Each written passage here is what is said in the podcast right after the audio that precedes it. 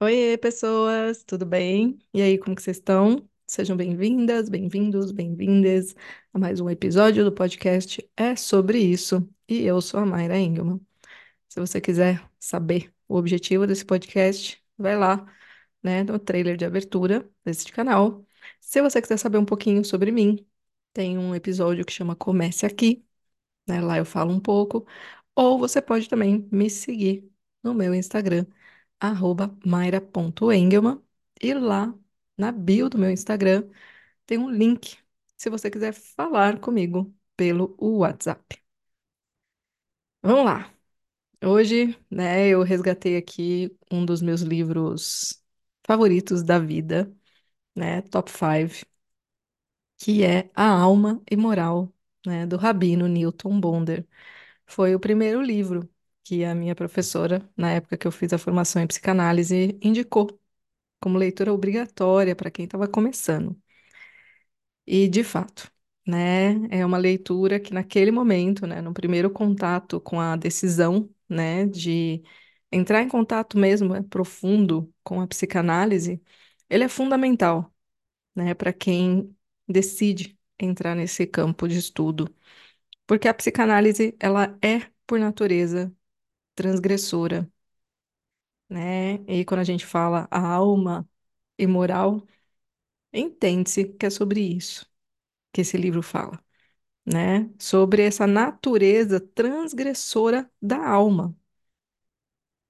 E que todos os tabus que são construídos socialmente não é por acaso, que eles estão relacionados principalmente à sexualidade, ao lugar de onde vem o nosso grande poder de criação, de inovação e também de criatividade que é necessária para transgredir. Que transgredir está muito relacionado a criar algo novo, não necessariamente ruim, mas é a moral construída com seus interesses de controle dos desejos dos sujeitos, que faz com que a gente coloque esse lugar da transgressão como algo ruim, algo que não se deve tocar. Quando a nossa natureza é, por si só, transgressora. E quando a gente fala dos desejos humanos, estamos falando do desejo de mudar algo, de transformar algo, de criar algo, de experienciar algo que muitas vezes as normas morais nos cerceiam, para que a gente não entre em contato com a potência do indivíduo. Então, hoje, né, o tema deste episódio é a necessidade de transgredir. Então, eu vou começar aqui lendo para vocês uma definição que está no Wikipedia sobre transgressão, para a gente entender de que forma que ela é definida, né? É, ou seja, existem nuances que não são ditas sobre a definição básica da transgressão, existe a construção de uma ideia que faz com que a gente atrele a esta palavra um lugar de não, de não pode, de não faça. E é esse lugar, é essa resistência criada a partir da construção moral que aumenta muito o volume de recalques, né, e repressões que adoecem o ser humano. Mas, por outro lado, não estou dizendo aqui que tudo é permitido, né? Porque também tem um lugar, né, que é necessário que tenha sido criado, sim, uma parte dessas normas, porque existe, né, a natureza, né, essa alma, ela é selvagem e imoral. Então, se todo mundo decidisse fazer tudo o que deseja, seria uma loucura esse negócio aqui, né? Então, assim, existe um lugar muito bestial na natureza do ser humano. E é por isso que a gente precisou, sim, criar uma borda, né? Criar aí um verniz civilizatório para que a gente possa conviver em sociedade sem a gente matar uns aos outros, né? E entre outras coisas, certo? Então também não entendam para o lugar radical o que eu estou dizendo aqui, né? Mas com a leitura que eu vou fazer hoje, né, de um capítulo curtinho desse livro da Alma e Moral do Newton Bonder, fica mais claro, né, para vocês, né, qual que é a mensagem deste episódio e o quanto é importante a gente refletir sobre isso, para que a gente possa sim se tornar mais flexível, né, em relação ao que é posto como norma. E até que ponto eu posso sim quebrar algumas normas. E até que ponto eu devo fazer isso, inclusive. Não só para o meu regozijo, mas também para que eu ajude a sociedade. Então, boa parte das possibilidades que eu hoje tenho como mulher é graças mulheres extremamente transgressoras das normas vigentes de sua época. E que eu não preciso ir longe para encontrar referências. Eu posso olhar para as minhas avós, que na época que eu nasci, em 1978, eram mulheres independentes que ganhavam seu dinheiro, que trabalhavam. O que era revolucionário para uma mulher da época. Então, eu preciso ser grata àquelas que transgrediram. E por isso, talvez a minha natureza, né, esse aspecto transgressor em mim sempre foi muito forte também. Porque eu entendo o quanto eu me beneficio hoje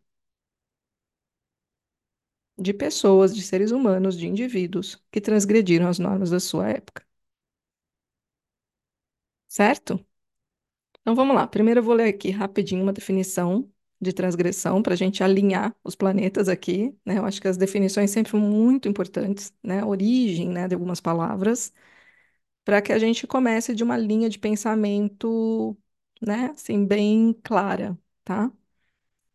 Então, transgressão significa a ação humana de atravessar, exceder, ultrapassar noções que pressupõem a existência de uma norma que estabelece e demarca limites. Seu significado transitou da esfera geográfica, na qual fixava o limite para as águas do mar, à concepção ético-filosófica, que abriga desde preceitos morais e religiosos até as leis do Estado. Daí as contraposições entre bem e mal, mandamento e pecado, código e infração. Nas ações criativas humanas, transgressor e transgredido tendem a confundir-se. Por essa razão, o ato criador não se processa em série, como numa linha de montagem pré-determinada. O criador transgressor é o agente solitário que opera a superação de si mesmo na ruptura com o mundo que o cerca. Cada um, ao buscar, ao inventar, ao tentar o ainda não ousado, o novo, incorre em transgressão, não como subversão da ordem, mas como implementação, como criação. Ao longo da história, foram muitos a transgredir as normas vigentes na sua época, mesmo os que, na íntegra, íntegra revolucionaram suas áreas de atuação. Também presumimos que tal palavra transgressão pode ser usada para definir uma ação. O ato de transgredir é o mesmo que fazer algo contra ou agir de modo irregular. Também associamos a transgressão ao pecado na linguagem religiosa e à mentira na linguagem judicial. Essa palavra transgressão, ela vem do latim e significa, né, a forma crua, né, da gente traduzir só a palavra transgressão a partir do latim, significa ação de passar de uma parte a outra, de atravessar. Então, toda vez que eu faço um caminho novo na minha vida, dentro de mim, eu estou transgredindo alguma coisa que foi colocada para mim como a única possibilidade. O processo de autoconhecimento, por exemplo, é uma contínua transgressão. Porque nesse processo a gente tende a ser colocado numa posição de questionar os valores, padrões, crenças, comportamentos da nossa ancestralidade, da sociedade, das normas vigentes, sim, que moldaram a nossa forma de agir e pensar durante muitos anos, que não estão alinhadas com a nossa natureza, com a nossa alma. Então, para que a gente de fato evolua, se desenvolva, se conheça, diariamente estamos transgredindo sim algo que foi colocado como borda, como limite, como meta para gente, como sonho, como desejo. E a gente transforma isso. A gente nega muitas coisas que foram colocadas. Não, você tem que ser assim, você tem que fazer isso. E quando você se opõe a esses, a essas colocações, né, a, a essa, a essa construção a partir dessas referências, né, primárias, você está transgredindo aquilo que foi colocado para você que era o seu caminho. Ou seja, a aversão à transgressão construída na nossa sociedade por conta dessa moralidade castradora faz com que isso também atrapalhe o nosso processo de autoconhecimento e descolamento dessas identificações que nos mantém vivendo uma vida que não é nossa, mas que foi idealizada pelos nossos pais, pelos nossos cuidadores, e que a gente tomou como nossa. E para que a gente realmente entre num processo de autoconhecimento saudável, a gente precisa transgredir essas ideias colocadas. Senão a gente não sai do lugar. Dito tudo isso, que já dava para fazer um episódio só até aqui, mas eu não posso deixar de ler. Então, se você ouviu até aqui, tá feliz, já entendeu, fala, tá, tá bom, mas tá, beleza, sucesso, a gente se vê no próximo episódio. Se você realmente quer muito, né, se aprofundar nesse pensamento, né, sobre a necessidade de transgredir, eu te convido a continuar até o final, tá? Vai ouvindo infrações, não precisa ouvir tudo de uma vez, né? Vamos controlar essa ansiedade. Mas eu sugiro que você escute essa parte que eu vou ler também, né, o trecho do livro. Eu acredito que esse episódio talvez seja o mais longo, né, aqui do canal.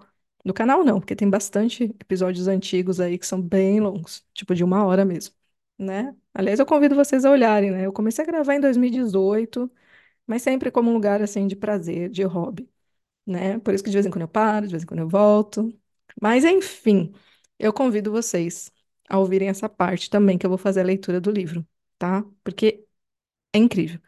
Eu já cansei de sugerir esse livro, aliás, eu não canso, né? De sugerir esse livro, porque ele ele abre a nossa cabeça assim de uma maneira maravilhosa, né? E Newton Bonder, ele é maravilhoso, ele escreve maravilhosamente bem, um cara extremamente culto, inteligente.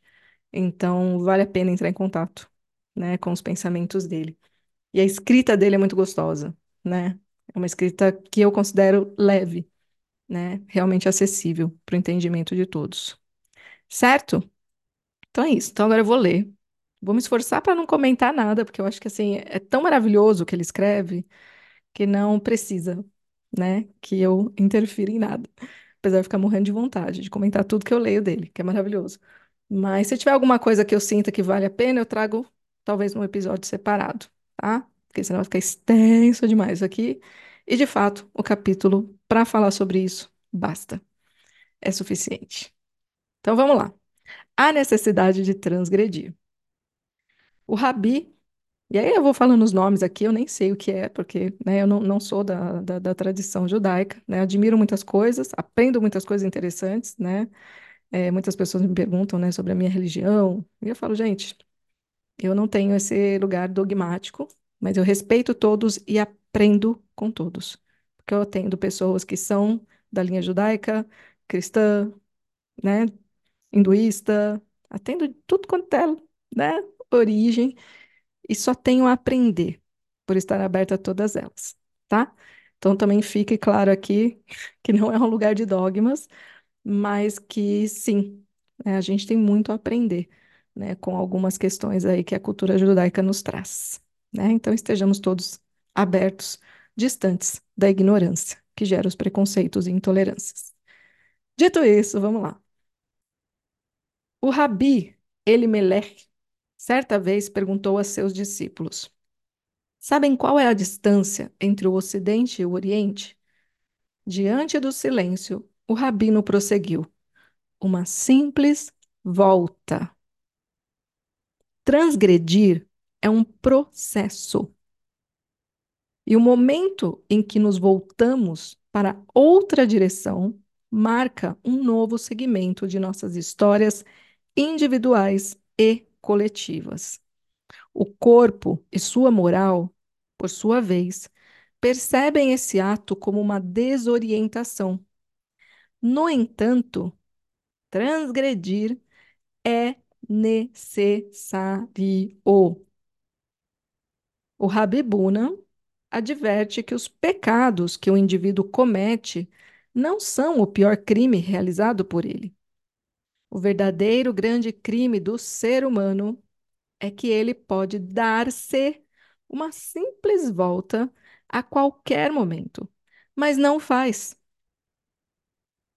Para o Rabi Buna, o problema não é o tempo perdido ou as sandices cometidas no passado, mas o momento de agora, que é uma oportunidade não aproveitada para mudar o curso.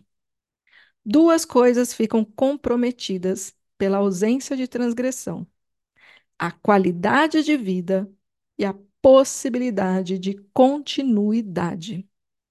A qualidade da vida coletiva é prejudicada cada vez que um indivíduo não exerce todo o seu potencial transgressivo. A vida poderia ser melhor, produzir maior satisfação, mas os indivíduos se abstêm de seus direitos e, com isso, afetam o direito de todos.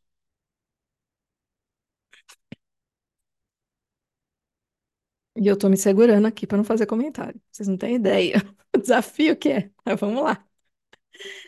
Conta-se que um homem rico veio certa vez ao ao Magdi, como que eu nem sei falar isso não, gente. ao Magid de Kotsnitz. O que você costuma comer? Perguntou o Magid.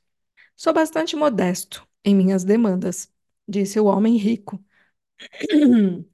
Pão, sal e água é tudo de que necessito. O que você pensa que está fazendo? O rabino reagiu em reprovação. Deve comer carne e beber vinho como uma pessoa rica. Mais tarde, seus discípulos questionaram a reação do mestre e este explicou: Até que ele coma carne e beba vinho, não vai compreender que o homem pobre precisa de pão. Enquanto ele se alimentar de pão, vai achar que o pobre pode alimentar-se de pedra. Aquele que não faz uso de todo o potencial de sua vida, de alguma maneira diminui o potencial de todos os demais. Se fôssemos todos mais corajosos e temêssemos menos a possibilidade de sermos perversos, este seria um mundo de menos interdições necessárias e de melhor qualidade. Toda interdição desnecessária é uma limitação e, como tal, diminui as chances de sobrevivência de uma espécie. A alma é fundamental no processo evolucionário. Na tarefa de desfazer-se destas interdições, assim como a reprodução e as demandas por obediência o são. No que tange à capacidade de melhor adaptação ao mundo, a alma é o grande instrumento do ser humano. A alma encontra novos objetivos para a vida e, ao fazê-lo, fortalece indivíduos e a espécie, aumentando as suas chances de sobrevivência. O Rabi Israel comentou: há justos que, tão logo tenham cumprido a tarefa de suas vidas neste mundo, são chamados a abandoná-la. Porém, há os justos que, no momento em que concluem a sua tarefa neste mundo, recebem uma nova tarefa e vivem até sua realização.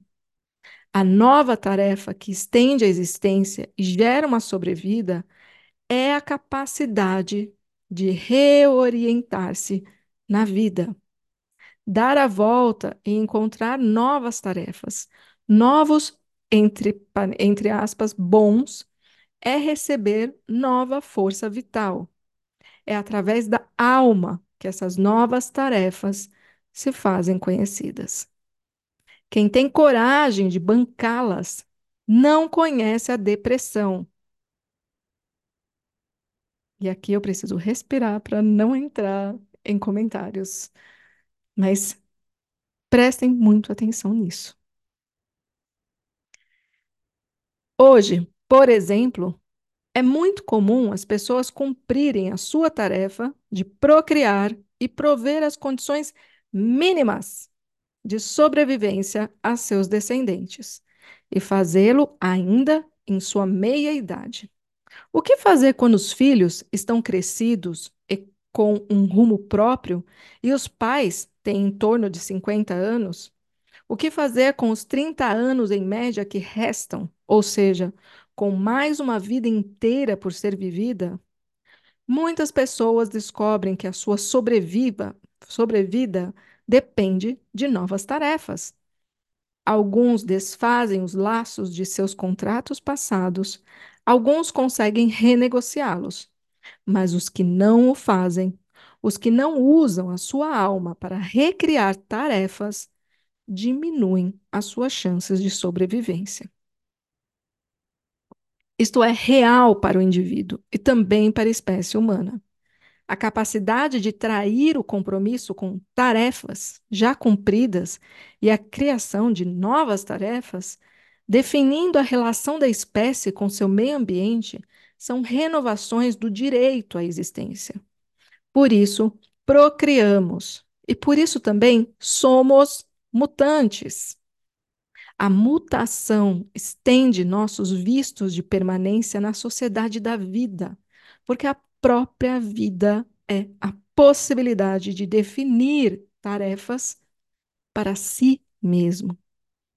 As lógicas da alma revelam a intenção transcendente da questão espiritual. Essa transcendência diz respeito também à cultura e à moral. A rebeldia que a busca do espírito instaura faz da alma um instrumento para o rompimento com normas, padrões e paradigmas. A tradição é a codificação de princípios que permitem ao ser humano compreender a realidade à sua volta e, com isso, aumentar suas chances de fazer o que é esperado dele. Entre o que se espera da espécie está, sem dúvida, a sua preservação, mas também a execução da missão estabelecida por seu potencial. A tradição contém em si o grande conflito existencial humano, que exige negociações constantes entre esses dois polos. Sua história é marcada por controvérsia e seu território se tornou arena para essa encarniçada disputa entre o que é bom do momento e o outro bom potencial que só se concretizará com o abandono do primeiro. A difícil tarefa da tradição de ser o compromisso com o passado em meio às demandas do futuro faz com que seja campo fértil para a traição. E aqui, traição, entenda em todos os sentidos, né? Trair aos seus ancestrais, né, dentro, né, dos estudos da constelação sistêmica se fala muito, né, desse lugar da lealdade, né, aos ancestrais, que faz com que a gente fique preso em repetições de padrões, de crenças, etc. Então, quando ele fala de traição, é trair toda essa ordem, né, dessas tradições, é trair as tradições. Se você vai contra aquilo que é posto, você está no lugar de traição das tradições. Mas também a gente pode estender aqui para a traição dentro das relações amorosas. E sobre isso falaremos em algum episódio aí da próxima semana, sobre traições. Certo? E é isso. Não vou fazer comentários, estou me segurando aqui, que esse texto é maravilhoso. Reflitam, reflitam e se permitam transgredir. Muitas pessoas dizem que me admiram. Então, deixa eu contar um segredo para vocês. A minha vida toda eu fui transgressora. Eu só tenho essa cara, essa cara de quem segue todas as normas, né? Mas a verdade é que não, né? Minha vida inteira eu sempre tive esse lugar, esse desejo de transgredir. E era chamada, né, de do contra. A Mayra é do contra. A Mayra quer ser diferentona. A Mayra é louca. Eu cresci ouvindo isso. Mas a minha alma sempre gritou. Por um tempo, ela adormeceu. Ela ficou em latência. E tudo bem, era necessário. Mas eu tenho uma alma hoje que é só eu começar a querer entrar nesse lugar morno da vida que ela começa a gritar. E aí ela dá o seu recado.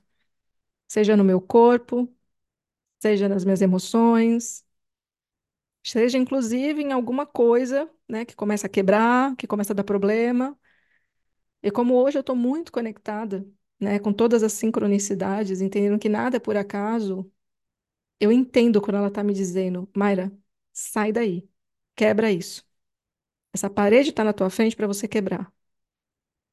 Se você quiser realmente evoluir, você vai ter que quebrar essa parede. Mesmo sem saber o que você vai encontrar do outro lado. E mesmo que muitas pessoas te digam, não quebre, a parede está tão bonita. Olha que linda, parede na tua frente. Ela te protege. Por que que você vai quebrar? Mas não tem jeito. A minha alma, ela é desobediente. Mesmo que eu diga para ela não faz, quando eu vejo ela tá fazendo. Então, eu acho importante dizer isso para vocês, né? Porque muitas pessoas realmente falam: Nossa, eu te admiro, a sua coragem. É sobre isso. É sobre uma alma que se permite viver a sua natureza, que é transgressora. Porém, hoje, com maturidade, com consciência das consequências, que me ajuda a fazer escolhas que não vão, de fato, ferir nada que seja grave, né? Que não vão impactar em relação ao outro de uma forma ruim. E respeito, via de regra, as leis sociais, né? Hoje em dia, mais do que quando eu era adolescente, jovem. Então, hoje é um outro nível de consciência e de maturidade que faz com que, sim, eu continue sendo transgressora, mas de uma outra maneira. E cada vez mais com essa consciência de que se eu não transgredir, eu estou prejudicando a todos. Porque se eu tenho as ferramentas para mudar algo que eu sei que é importante para as pessoas que me cercam, ou para servir como inspiração para que outras pessoas tenham a coragem de fazer aquilo que a alma delas também está pedindo, eu estou falhando na minha missão como humana. Então, esse, esse lugar, né, que eu sempre entrei em contato com ele em mim, de tipo, se você não está fazendo o que você sabe que você precisa fazer, a vida está te dando todas as ferramentas e aprendizados para que você faça, e você continua não fazendo, muitas vezes é um lugar, sim, de egoísmo. mas um egoísmo falho, realmente, porque você ignora o quanto que essa sua ação, essa sua transgressão vai libertar outras pessoas. Principalmente quando eu não falo sobre algo que aconteceu comigo, que pode ajudar as outras pessoas a encontrarem nessa minha fala um lugar de acolhimento, se entendendo mais humanas. Porque muitas vezes ninguém fala sobre coisas, principalmente quando a gente fala aqui sobre o assunto sexualidade, e todos vão se sentindo anormais.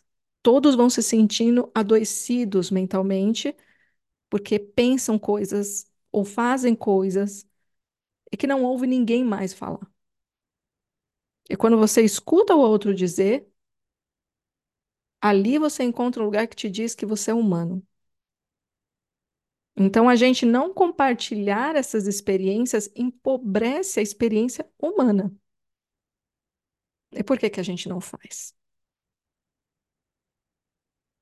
Por que que a gente guarda e muitas vezes adoece com aquilo que está guardando, ao invés de compartilhar e encontrar uma legião de pessoas que compartilham daquela experiência, mas que também em silêncio, adoecendo sozinhas. Falei que eu não ia falar, comecei a falar, né? E isso é outro tema também. Vamos encerrar aqui, né? Que eu acho que já tem bastante informação, né? Já dá para cutucar almas que estão adormecidas, né? Muito importante o trecho que ele fala, né? De que a alma que de fato vive toda a sua potência, a pessoa que consegue fazer esse passo, ela não entra em depressão. E aí a gente entra no entendimento da depressão como essa ausência de si. E essa ausência de si está relacionada também à incapacidade daquele indivíduo de transgredir aquilo que está sendo colocado para ele que não é dele. Então, olhem para isso. Então, toda vez que a gente entra no estado depressivo ou numa depressão mais profunda, para e pensa nas escolhas que você poderia estar fazendo que você não está. E busque ajuda para conseguir fazer essa travessia. Eventualmente, as pessoas sim precisam de medicamentos.